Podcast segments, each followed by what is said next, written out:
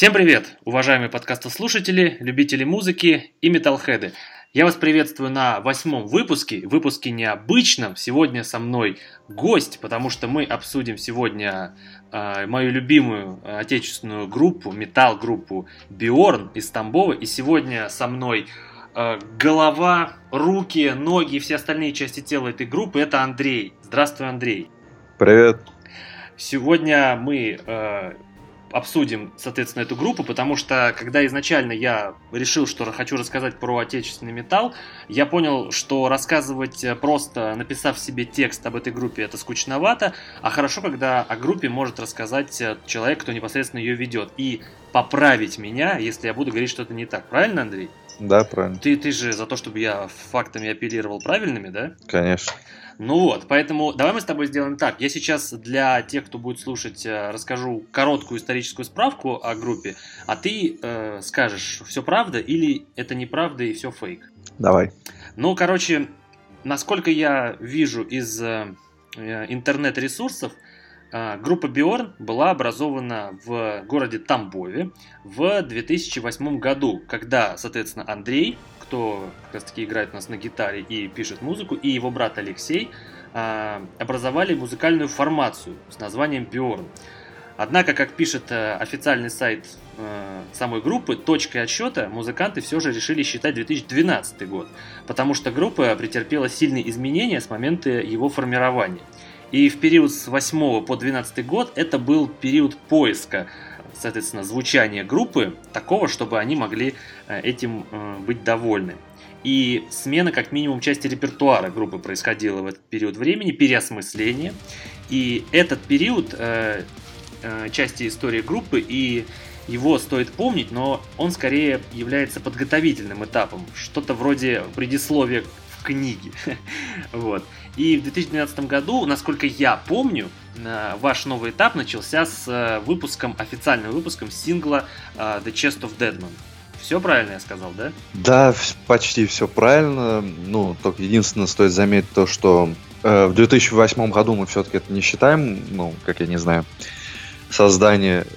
Это скорее появилось название, потому что в тот момент был совсем другой состав. У нас, э, ну, в смысле, мы с братом вдвоем были, но остальные участники все были другие.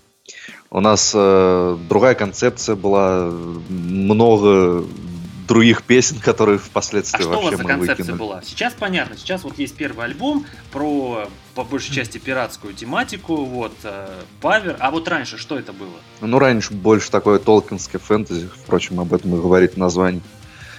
Кстати, если кто не знает, то э, Биорн это наименование персонажа в книге «Властелин колец», правильно я помню?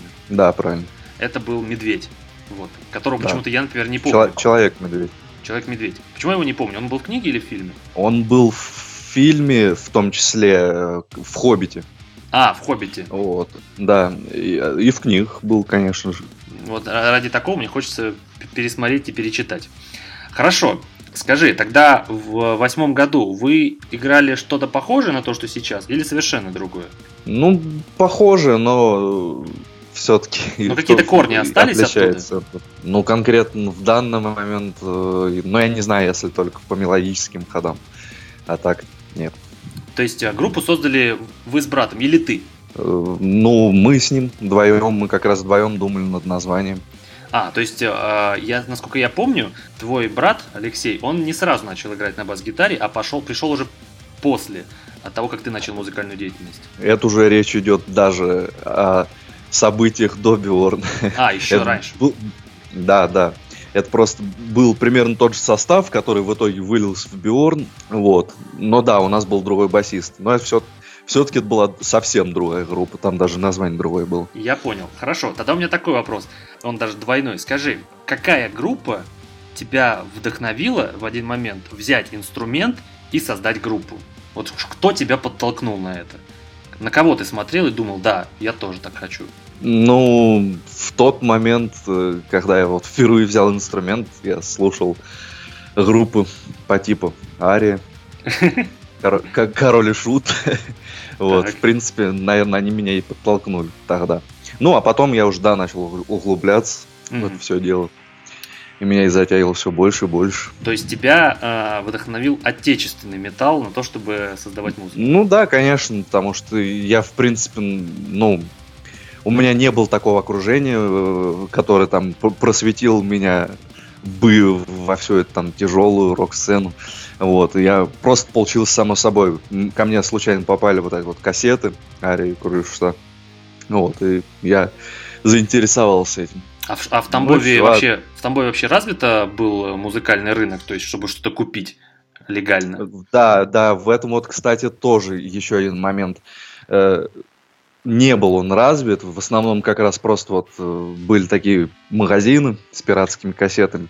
Вот. И уже потом, когда, да, я начал вот, э, ну, все больше углубляться в эту музыку, я э, как раз вот пытался что-то найти похожее на лицензионную продукцию, где бы там больше как-то освещали там музыку тяжелую, рок-музыку. Вот, в итоге я нашел такой магазин, но он был всего один в Тамбове. И... Вот как раз, впрочем, с этого момента я как раз уже начал больше увлекаться западной музыкой. То есть до Тамбова доходило что-то меня... западное. Потому что я, например, помню, я вот даже жил в Московской области, вот в те времена, о которых мы говорим, и тут э, хрен ты найдешь. Вот я удивлен, что в Тамбове можно было что-то найти. Можно было, но это был всего один магазин. Ну, он просто, сам вот этот человек, он тоже любитель тяжелой музыки. Вот, и поэтому он решил попробовать угу. создать такой магазин. Ну и вот, вот потихоньку-потихоньку у него получилось.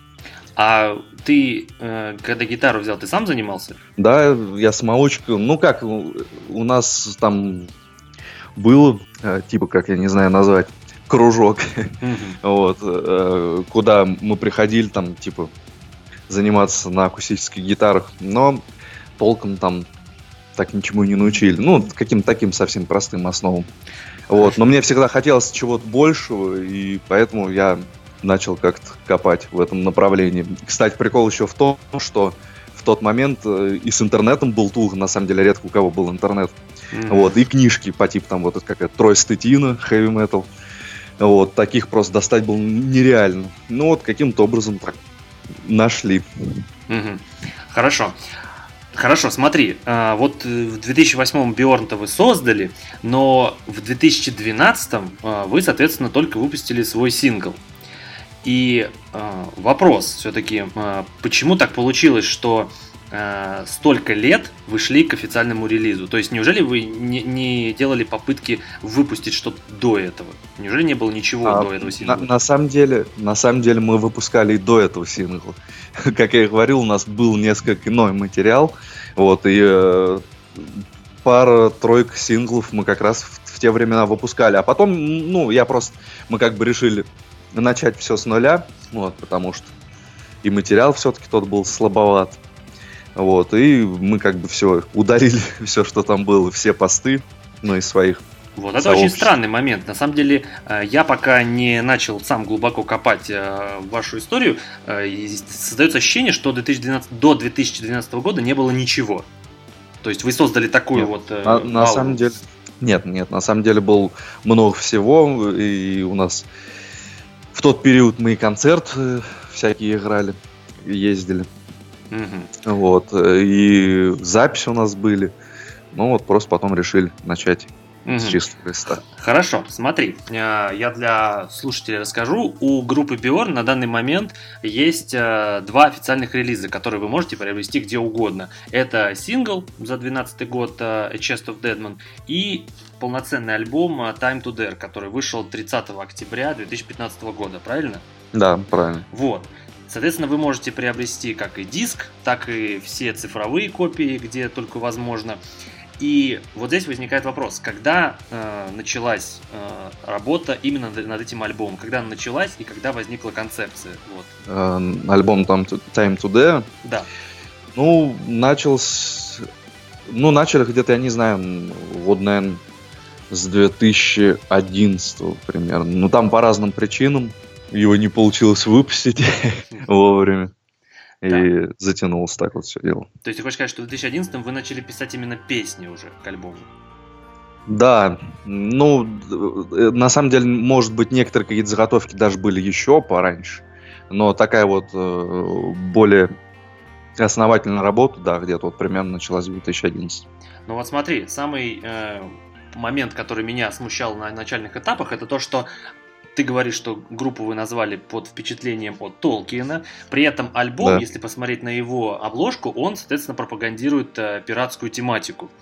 То есть э, в песнях есть э, четко выражено о том, что есть э, песни про воздушных, космических пиратах и каких-либо угодно. И как так получилось, что концепцию полностью поменяли, вот, но корни остались толкиновские. Почему оставили-то название? Ну, старое? нет, корни не толкиновские. Но название, да, действительно решили оставить. Ну, я не знаю, оно к нам просто уже приросло. Мы к нему привыкли. И мы просто уже его не ассоциируем с той концепцией. Угу. Я понял, хорошо. А вот когда ты писал, ты и брат писали песни для первого альбома, какие группы, можешь назвать три группы, которые вас в тот момент э, вдохновляли и момент, группы, на которые вы вот э, оглядывались? То есть вы смотрели и говорили, да, мы хотим вот делать на таком уровне или вот э, в такой концепции? Во времена работы над первым да, альбомом? Да, да. Вот три группы можно назвать, которые вас вот вдохновляли? Ну, я точно помню, что я слушал Хэллоуин, угу. Камелот, Uh, третье, ну, наверное, Dragon Force. А, я знал, я знал, что ты это скажешь. Подожди, Хэллоуин, мне казалось, что ты не очень их котируешь, они же такие очень Не-не-не, мне нравился. Угу. А тебе нравится старый Хэллоуин или современный? Uh, мне нравится времен Энди Дэрис. Угу. А насколько я помню, Кая Хансона ты не очень, да? Да, да, не очень. Ну, понятно. То есть вот эти группы, они как бы на вас э, влияли каким-то образом? Да, в то время. Угу. Стоит, ли, стоит ли упомянуть о том, что э, Андрея очень много э, пишут люди, которые говорят ему, что их, ваша музыка похожа на то, что вы даже не слушали в тот момент. Да, да, да. Э, как, например, одна группа, она, по-моему, немецкая, да? Угу. Грейвдиггер, который я даже вообще ни разу никогда не да, слышал. Да, это было очень смешно, когда э, вам написали, что вы похожи на Грейвдиггер. Это просто очень смешно. Еще мне друг э, писал, что ваша музыка это смесь Сабатона и Раннин Wild. Раннин Wild, потому что про пират. Но нет, у нас с ним нет никаких неужели тебя... параллелей. Подожди, неужели тебя не... Ну, тебе неприятно сравнение с какими-то вот именитыми группами, что вот кто-то вот заметил, что вот во что-то у вас есть такое, нет? Ну нет, мы все-таки стараемся. Не, ну как, это приятно все равно, когда там сравнивают с такими командами. Вот. Но все-таки, когда вот так, я не знаю, прям яростно пытается э, приписать тебе какие-то такие ярлыки, угу. вот, ну, это не совсем приятно, потому что мы все-таки стараемся сделать что-то свое со своим лицом, а не быть похожим на кого-то. Вот. Из этого, соответственно, следует у меня другой вопрос. Смотри, я так понял, а, в группе пишете ты и твой брат музыку. А, и, да. и насколько я помню, а, твой брат, он младше тебя все-таки. И как вышло так, что у вас есть какой-то все-таки творческий консенсус? Как получилось так, что вы мыслите в одном направлении, и у вас не возникает вот каких-то вот конфликтов, или даже песни, которые вот вы пишете, и даже не чувствуется, что их написали разные люди? Ну, я, честно говоря, даже не знаю. Ну, как так получилось. На самом деле у нас не совсем прям это э, одинаковые взгляды. Ну, то есть не на 100% у нас все-таки. Mm-hmm. И вкус немножко разный. Но, не знаю, просто, наверное, сформи- сформировались одинаковые критерии к музыке. Угу. То есть, в принципе, э, у вас э, подход к написанию песен, он похож, поэтому вы соглашаетесь друг с другом. Ну да. Угу, я понял. А как, а как у вас происходит творческий процесс? То есть вот, вот как, когда ты можешь сказать, что вот, а, вот эта точка отсчета считается подготовкой к альбому? Вот когда кто-то начал писать или как это происходит? Вот как ты понимаешь, что... Э, на самом деле, на самом деле треки, они пишутся постоянно. И на самом деле вот, вот сейчас некоторые треки, которые будут на втором альбоме, они уже начинали писаться вот, я не знаю, где-то, ну, точно в 2014 году уже 100%, там некоторые заготовки были. То есть, ты знаешь, это такой непрерывный процесс. Угу. То есть, ну, не так специально, типа, так, надо записать альбом. Вот, и, и ты садишься и начинаешь такое думать над этим. Нет, делать все не так, это более непринужденно. Угу. Вот. Я понял. Хорошо, расскажи тогда про вот первый альбом, чтобы заинтересовать зрителей, чтобы они купили, купили альбом. Расскажи, о чем первый альбом? Вот, вот а, что он рассказывает? Ну, это такая фантазийная, так скажем, история. Фантазия на тему пиратов. Но не драконов. Э, да, не драконов. На тему пиратов.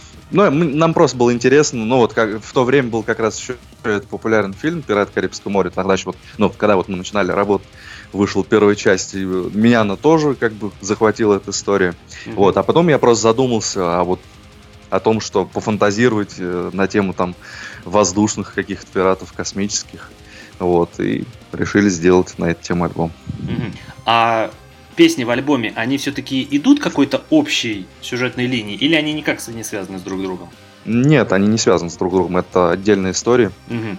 Хорошо. А когда ты писал, соответственно, эти песни, имеется в виду сюжет к этим песням, а, ты же не только «Пираты Карибского моря» брал фильм, ты, может быть, чем-то еще вдохновлялся, когда писал эти песни? Вот. Были ли какие-то там еще книги, может быть, игры, на которые ты вдохновлялся? Да, да. на самом деле вдохновлялся, да, чем только не вдохновлялся. Это были игры, как вот, например, была игра для PlayStation 2 Rock Galaxy. Mm-hmm. Вот, э, вдохновившись ей, я написал трек Inquest for Planet Eden. Кстати, вместе со красивейший трек. Вот знаете, э, слушатели, что трек нереально красивый. Просто я его одно время заслушивал настолько сильно, что э, знал наизусть просто весь текст. И текст, текст писал, насколько я помню, Григорий, да? А, нет, там э, все-таки по большей части написала Анна Клещ. Угу. Вот, но Григорий, да, там потом несколько переначал. Вот тут, историю. вот тут сразу вопрос. Э, сейчас, э, если кто не знает, вокалист э, группы Георгий, Григорий, Григорий да, Крюков. Да. И Григорий. он с какого? С 13 -го года к вам пришел, в 13 Да. Хорошо, а сколько было до него вокалистов? Именно, чтобы вы Я начинали да... с ними работать. Ну, на самом деле, мы начинали много даже с кем работать в период до э, сингла. Вот, но если все-таки мы будем рассматривать промежуток 2012 и 2015, то до Григория, ну, где-то, наверное, двое были. Угу. Напомни, как зовут вокалиста, который пел на сингловой версии Chest of Dead. Дмитрий Чербаев. Дмитрий Чербаев, вот. Он, соответственно, уже с музыкой не связан, насколько я помню. Ну, связан так, очень относительно. Он бывает просто поет по тамбовским кабакам, кафешкам. К успеху пришел. Вот, да. смотри, э, ты сказал, что у вас э, была, соответственно, девушка, которая писала тексты. Вот да. вопрос, скажи, важно ли, чтобы э, тексты писал вокалист, или не важно, кто поет, вокалист все равно споет? Да, Почему часто ну, я, я не думаю. Почему группы российские привлекают часто поэтов, как они говорят? Ну, не знаю, так получается. Ну, ты из чего исходил, я, я, не, я не думаю, я не думаю, что это прям так важно, чтобы вокалист писал. Хорошо, но э, вот ты когда придумывал концепцию альбома про пиратов, почему ты сам не писал тексты? Да, я больше как-то сконцентрировался на написании музыки, mm аранжировок. Вот, и я даже как-то не углублялся в написание текста. Угу. Поэтому ты, соответственно, искал человека, кто бы вам подошел. Да, да, конечно. То есть человек, который уже в этом, так сказать, натренирован. Я правильно понял, что по-русски вы не планировали исполнять? На самом деле у нас даже были треки до сингла на русском языке. Угу. Но вы пришли... И, и, и э, один текст песни у нас даже до сих пор в загашнике. Ну, даже не только текст песен, в том числе и музыка. Угу. Вот, она должна была войти в первый альбом. Кстати, текст на русском языке. Но вот пока не выпустили. Блин, ну было бы интересно. Но я так понял, что сейчас мода пошла исполнять на английском языке, потому что это как-то больше вот дверь на запад, да, вот тебе приоткрывает. Да я бы не сказал, что это какая-то прям мода. Вот. Э, да и на самом деле не так важно, на каком-то языке исполняешь, потому что есть много примеров, как, например, Рамштайн, который исполняет на своем родном языке и их известен в мире. Или есть группа The Apocalyptician Writer, которая тоже поет на немецком. И да, или и есть и российские примеры группы Аркона который исполняет на русском языке и вот слушай вот, катает тур. Вот мы с тобой как бы обсуждали вот эту Аркону, что да, они популярны, молодцы, но вот я как не приду на какой-либо концерт, и когда заходит э, речь о российских группах, я говорю, типа, вот, а вот Аркона добились. И почему-то Аркону поголовно у нас не любят в стране. Вот я вот замечаю, что вот, я не знаю, это с чем связано, но почему-то Аркону не очень долюбливают лично у нас. Ну, знаешь, это на самом деле, э, как вот э, Э, мой коллега Владимир Лехтин недавно как раз на эту тему описывал статью о том, что у нас вот ну, не любят свое, им кажется, что Вот, западное, это по-любому Ну, что-то крутое. Ну, То, ты- что у нас это. Но у них достойная музыка. Я, например, просто а, особо не углублялся в их творчество. Ну да, и дос- конечно, достойная музыка, у них есть слушатели. Лично я нет, я не слушаю их, но это достойная музыка. Ну, я тебя понял. Но вот вроде как группа популярна. Насколько я помню, они где они выступали? На Вакине или на Даунлоуде? Где они там выступают? Ну, я не слежу прям за ними пристально, но нет, по-моему, на Вакина они не играли, но на многих других, да, фестивалях играли. Вот как есть это 70 тысяч тонн, например, Вот, который точно. на круизном лайнере. Вот, э, да, наверное, на Download тоже. Я понял. То есть э, тв- твоя, твоя концепция, что, в принципе, язык исполнения не важен. Да, конечно, не важно, ну, как, который более, так сказать, удобен, такой и применять. Ну, я еще часто слышу, когда тоже стою в очередях, э, многие говорят, что, мол, э, на русском очень часто невозможно слушать наши песни, потому что на русском звучит отстойно. Ну, якобы написать текст на русском сложно, чтобы он воспринимался слушабельно. Ну, пожалуй, я соглашусь с этим, потому что, да, действительно, на русском языке, э, в силу того, что... Да я даже не знаю, как это объяснить, но я не знаю. Действительно, написать на русском языке текст э, такой достойный будет посложней, чем на английском. Ну, будем говорить э, честно, что и русский сам по себе, он более обширный язык, чем английский. И все-таки Ну да, да. для нас все-таки английский язык, он не родной, поэтому мы его все-таки воспринимаем как э, своего рода такой фон. Это просто фоновый шум для нас, английский язык, потому что когда мы слушаем западных э, артистов, мы все-таки не вслушиваемся в их текст, потому что он для нас не родной. Даже если ты знаешь. Ну да, э, текст. да, да, и это нам помогает воспринимать вокал больше как инструмент. Да, потому что если на русском языке начинают э, даже с отличным вокалом петь э, как, какую-то муру, абсолютно неслушабельную, ты не будешь слушать вокал, к сожалению. Вот я был давеча на Dragon Force, и там выступала группа Арктида, но тексты, конечно, у них вообще дикие. Ну, это просто невозможно слушать. Это просто, это ужасно, просто это реально, от вокала очень сильно отвлекает. Вот когда ты слушаешь про, про песни с э, названиями явно англицистскими «Мы штурмуем небеса», это ужасно звучит. Ну, в общем, все это не важно. Вот, э, вернемся так, э, к альбому. Вот. И э, вопрос сразу. Э, можешь, можешь сказать, э, когда вы выпускали альбом, почему, э, вот многие задаются вопросом, э, почему у вас нет лейбла? Или он есть все-таки? Ну, все-таки я бы сказал, что у нас нет лейбла. У нас, э, ну, есть лейбл, который нам помог с выпуском на определенных условиях CD-дисков, Мгм. но конкретно мы не привязаны ни к какому лейблу. То есть э, вам не диктуют э, свои условия никто? Нет, конечно, нет. Ага, я понял. Но к- как мы это... самостоятельная группа. Ну да, но вот э, когда вы выпускали первый альбом, а, как э, вы, э, как ты себе в голове э, представлял, э, как ты будешь продвигать этот альбом? Потому что у многих музыкантов сейчас до сих пор висит в голове мысль о том, что без лейбла я не продвинусь, потому что лейбл знает лучше, как продвинуть группу. Ну, я не знаю, на самом деле достаточно всяких статей, стоит только приложить усилия, вот, поискать, почитать. Есть- Сейчас, сейчас ве- век интернета и вся информация доступна. Просто э, люди сами, наверное, не хотят напрягаться. В этом и дело.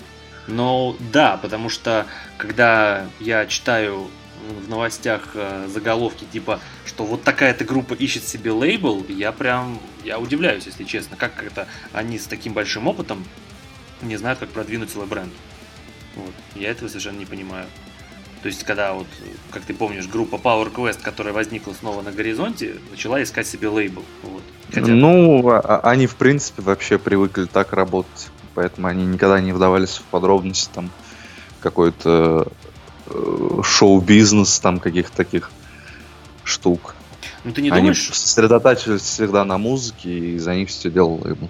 Ну, ну, ты не думаешь, что это немножко а, отличается от того, что у, нас а, в музыкальном бизнесе? У нас все-таки, вот я смотрю, привычно музыку создавать самому, продвигать ее самому, и когда ты продвигаешь сам, ты как бы все это контролируешь. А на, на, на Западе, в Европе все-таки есть какое-то разделение обязанностей. Есть вот музыка, которая создается музыкантами, есть лейбл, который это продвигает, есть даже аранжировщики, которые за музыкантов делают аранжировки. Вот тебе не кажется, что это просто другой путь развития, который имеет право на существование?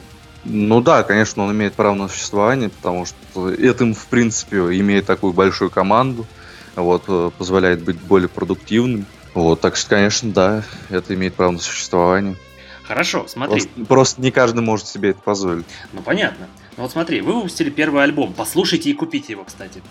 Вот, вы выпустили первый альбом, и у меня сейчас в календаре 3 декабря 17 -го, то есть прошло уже больше двух лет. Я правильно понимаю, что второй альбом, он где-то там виднеется, вот где-то вот да, да. есть, да? Ты, ты, ты правильно понимаешь. Вот где-то да, неизвестно когда, но как бы он есть. Хорошо, смотри, а, вот вопрос. Вот у вас нет лейбла, который над вами стоит и говорит, так, все, вот через два года альбом должен быть, правильно? Да. А вот скажи, а вот э, как вот музыканты себя вот заставляют писать альбом, когда у них есть четкий срок и четкое обязательство? Вот как это? Я не понимаю, как это. Ну, мне тоже тяжело об этом говорить, потому что, в принципе, меня... у нас такого не было, мы не работали с лейблами. Вот. Э, но я даже не знаю, как это сказать. Мы работаем так, что пока материал не готов, пока он, так сказать, не отточен, пока каждый трек нас самих не будет прям переть, мы не будем выпускать. Вот и все. У нас ну, вот так. Хорошо. А как насчет того, чтобы, не знаю, в каком-то тонусе и ритме себя поддерживать, чтобы надолго не откладывать релиз альбома? Ты вот не как бы не планируешь, что вот э, лучше бы побыстрее? Потому что иначе... Ну, ну да, да, конечно, затягивать тоже дело плохое, потому что материал в итоге может потерять актуальность. И это как бы, да, подстегивает для того, чтобы выпускать все-таки а материал на второй альбом актуален не, сейчас? А, что? Материал на второй альбом он сейчас актуален в твоем представлении? Да, актуален.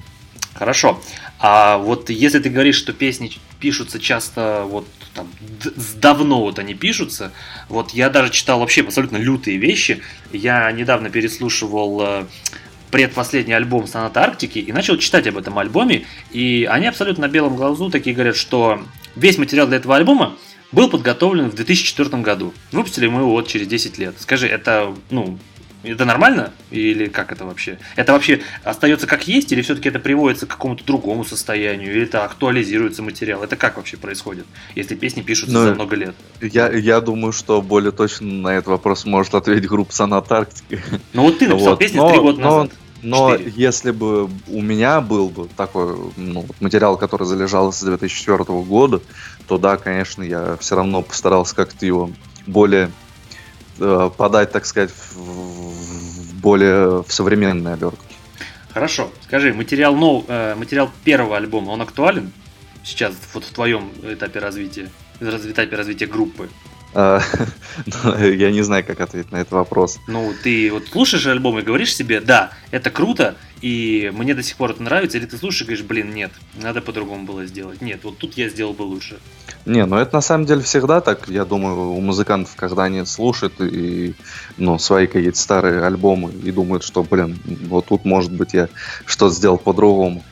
Вот. Это нормально. Э, это как раз то, что заставляет тебя развиваться.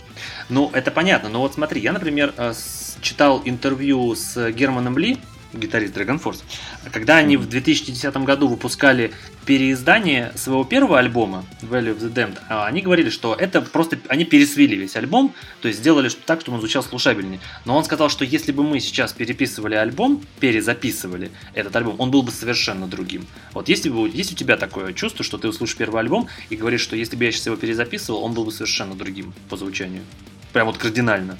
Эм, ну, я думаю, нет, потому что мы все-таки его сделали. Ну, тем более, не, у нас не столько много времени прошло, вот, как у Dragon Force. Я, я бы не стал бы его кардинально менять.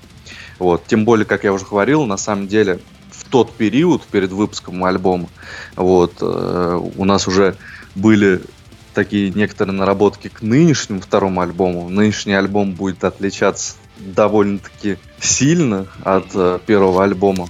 Вот. Э, то есть это я к чему все веду? Я веду это к тому, что все-таки э, мне уже хотелось немного иной музыки, но тем не менее мы решили выпустить вот первый альбом все-таки так. Угу. То есть... Для того, чтобы, так сказать, сохранить вот эти вот, э, как сказать, ну, ту энергию, с которой мы писали, это не переделывать. Mm, понятно, то есть вы решили э, сохранить, э, ну, выпустить альбом как есть, чтобы просто вот момент зафиксировать, что вот в этот момент да, мы да, писали да. так. Вот, ну да. это, это, это на самом деле круто. Но вот смотри, вот у вас сейчас виднеется где-то второй альбом, а, где-то на горизонте, и вот насколько а, группа продвинулась вперед. Вот ты, Алексей и Григорий, насколько вот а, в плане вашего подъема будет заметен вот а, на альбоме вот этот а, момент, что вот вы как-то вот развились дальше. Мы услышим ли мы это? Я думаю, что лучше послушать и сделать вывод самим, чем мне говорить об этом. Давай, наобещай, чтобы потом тебе говорили, что ты обещал, а в итоге отстой получился. Ну давай, завыси ожидания. Нет, не будешь? Нет, не буду. Ладно, не будем тогда мы завершать э, обещания. Смотри, э, последний четкий вопрос, который у меня записан, чтобы мы потом еще несколько минут э, делали бесполезное бла-бла. Это когда второй альбом? Ну, я не могу сказать прям точную дату, но работа так э, кипит довольно-таки сильно. Ну... И достаточно много уже сделано. Угу. Но конкретной даты, конечно, сказать не могу. Ну просто э, интересно, насколько альбом. Можно ли сказать, что альбом э, сильно готов, или он пока вообще не готов? Ну, так я уже сказал, что в принципе он э, сделан достаточно много. Ну, то есть песни вот. написаны. Да, конечно. Ну, то есть... ну по крайней мере, му- музыка готова. Ага. Вот это хорошо уже. И, и, и, и даже уже ведет запись. Угу. Я, кстати, забыл, забыл совершенно вот за этими всеми историческими справками рассказать, как я познакомился с группой, потому что э, мой подкаст не обходится без моего мнения, Андрей. Поэтому сейчас ты услышишь. Наверное, ты уже слышал от меня эту историю, но я все равно расскажу. Короче, это был январь 2016 года. Ну как, я до этого группу Bjorn знал, потому что я, как помню, ты мне писал даже в 2013 году. Вот, э, я познакомился именно впервые с Bjorn в 2013 году, после того, как э, некто Андрей Звонарев написал мне. Я увидел, что у него в друзьях в ВК есть э, мои друзья тоже музыканты, и есть некая группа Bjorn. И на тот момент был реально вот этот релиз The Chest of Deadman. Я его тогда послушал ВКонтакте, 2013 году. Мне понравилось, как это звучало, и в принципе все. Я сохранил себе запись и в течение еще двух с лишним лет иногда включал ее. То есть я иногда проматывал э, свои видеозаписи до вот этого момента и слушал эту песню, и она мне нравилась. И я такой, типа, ну хорошо, есть и есть, как бы пофиг. Мне было пофиг вообще на судьбу группы, и мне было интересно исключительно одна песня. Но прошло достаточно большое количество времени, э, я тогда активно общался с другими музыкантами, и в январе в самом начале января 2016 года я сидел на новогодних праздниках и шерстил свою ленту в ВК и увидел, что поголовно, поголовно все группы э, моих друзей начали репостить э, из паблика, э, из группы Bjorn о том, что у нас вышел альбом, у нас вышел альбом, и типа вот альбом наших друзей вышел. Я такой, господи, да они задолбали. Я на самом деле тогда еще так очень пренебрежительно смотрел на эти новости про Bjorn, что типа, господи, они суют свой альбом повсюду, что они там суют, зачем они так по всем пабликам их распространяют. Вот, я так понял, тогда э, наши друзья с тобой делали это по доброй воле, да? Да, да, да. То есть вот. это, это даже изначально было э, не наше распространение, а все делали это по доброй воле. Вот, а я тогда считал, что это все было ваш э, рекламный ход, и я тогда такой думал, господи, сколько можно? Ну и я в один момент э, не выдержал, подумал, господи, ну раз я везде это вижу, э, то надо это все-таки послушать. И я такой, сначала я как, я же не собирался сначала покупать, я зашел в Apple Music и включил альбом. И я как сейчас помню, когда вот начинается э, вступление, вот это симфонически оркестровое, оно вот идет, идет, идет. Я такой думаю, ну ладно, как бы пускай идет. И вот потом начинается песня э, Riders of the Sky.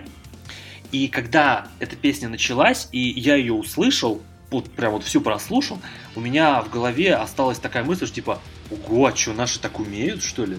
Ну, типа, это, это звучало настолько э, круто в том плане, что я не знал, что у нашей отечественной группы так могут. Я вот слушал до этого отечественной нашей группы, ты тоже знаешь, какие я слушал, но даже они так не умели. И я такой думаю, да, да ладно, серьезно?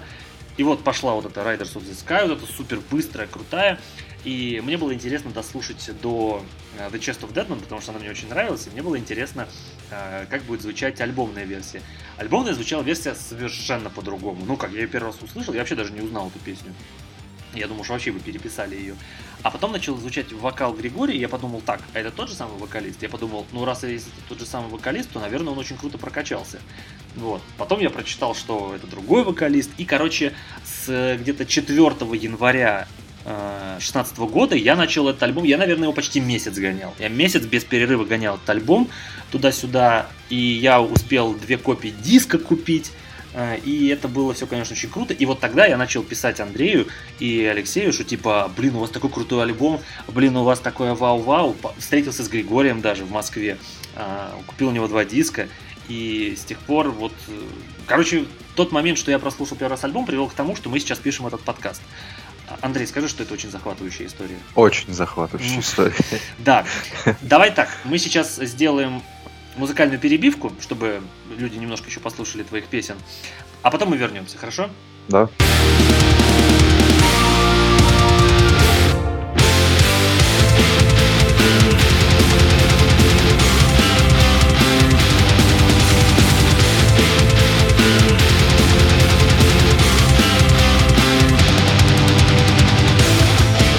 Все, перебивка закончилась. Нет, я не слышал ее. Да. Итак, друзья, продолжаем. Э, У нас остается буквально еще э, немного времени, э, чтобы мы немножко о- отвлеклись. И еще у меня есть пара вопросов, Андрей. Смотри, будут ли пираты еще в творчестве группы? Ну, я не, не могу загадывать, но, по крайней мере, второй альбом не об этом. Совершенно не об этом. Не об этом.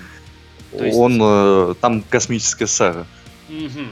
То есть э, сюжет для альбома ты уже написал, да? Да. Это очень приятно слышать, потому что я альбом жду уже нереально долго. Я, наверное, уже год назад начал бомбить на тему, что когда он, вот, но его все пока нет. Я надеюсь, что он будет выпущен. И, кстати, почему-то так вышло, Андрей, что вот группы, которые я сейчас активно слушаю, у них у всех от силы один-два альбома. Вот смотри, ваша группа, Мортон, у него тоже один альбом. У, у кого еще получается? У, э, у Hammer Force тоже всего два альбома. У Санвальтер тоже два альбома. Как, скажи, как так получается, э, что у, у такого количества наших групп всего-то альбомов раз-два и обчелся? Не знаю. Вот так получилось, что ты наткнулся на такие группы, Ага. То есть, которые выпустили пока еще один-два альбома. А ты знаешь какие-то группы наши отечественные, которые вот уже давно есть, и у них прям очень много альбомов, много с чего, с чем можно познакомиться? Какие-то, давай, назови свои э, любимые отечественные метал-группы. Давай.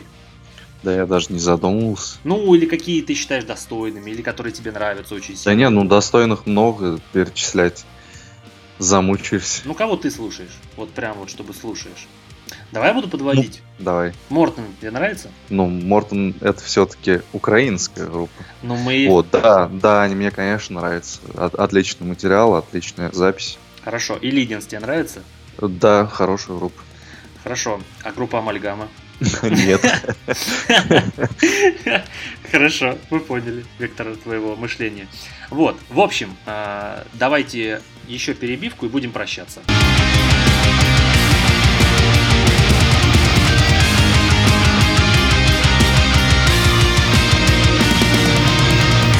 В общем, друзья, э, с нами был сегодня Андрей э, из э, группы Биорн. Глаза, руки, ноги и все остальные части тела этой самой группы. Андрей, спасибо, что ты пришел, спасибо, что рассказал о группе, и спасибо, что составил мне компанию в этом достаточно э, занудном деле записи подкастов. Спасибо, что предложил. Не за что. Я надеюсь, что я тебя не первый раз здесь вижу, потому что темы, которые я поднимаю здесь, они часто требуют э, какого-то альтернативного мнения, вот, или фактов проверенных, да? Э, Так что, э, друзья, спасибо, что слушали, спасибо Андрею за то, что пришел, и давайте закончим этот э, подкаст э, песенкой с альбома Биорн, который вы обязательно купите. Так что всем пока. Андрей, скажи пока. Пока.